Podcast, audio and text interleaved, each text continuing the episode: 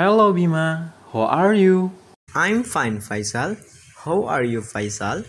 Oh, I'm fine, Bima. By the way, we haven't talked for a long time. Yes, yes, we haven't talked for a long time.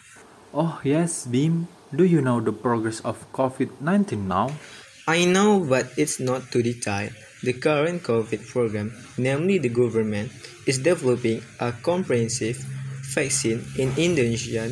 Hopes that, that the vaccine shall reach 17 in Indonesia.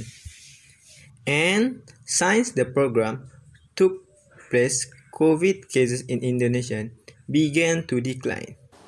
Yes, the vaccine program can reduce the number of COVID 19 starting to that line.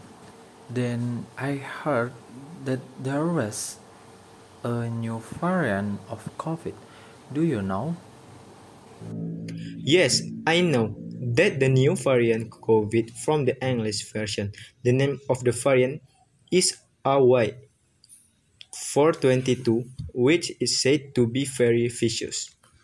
Oh, yes, the variant said it was very vicious.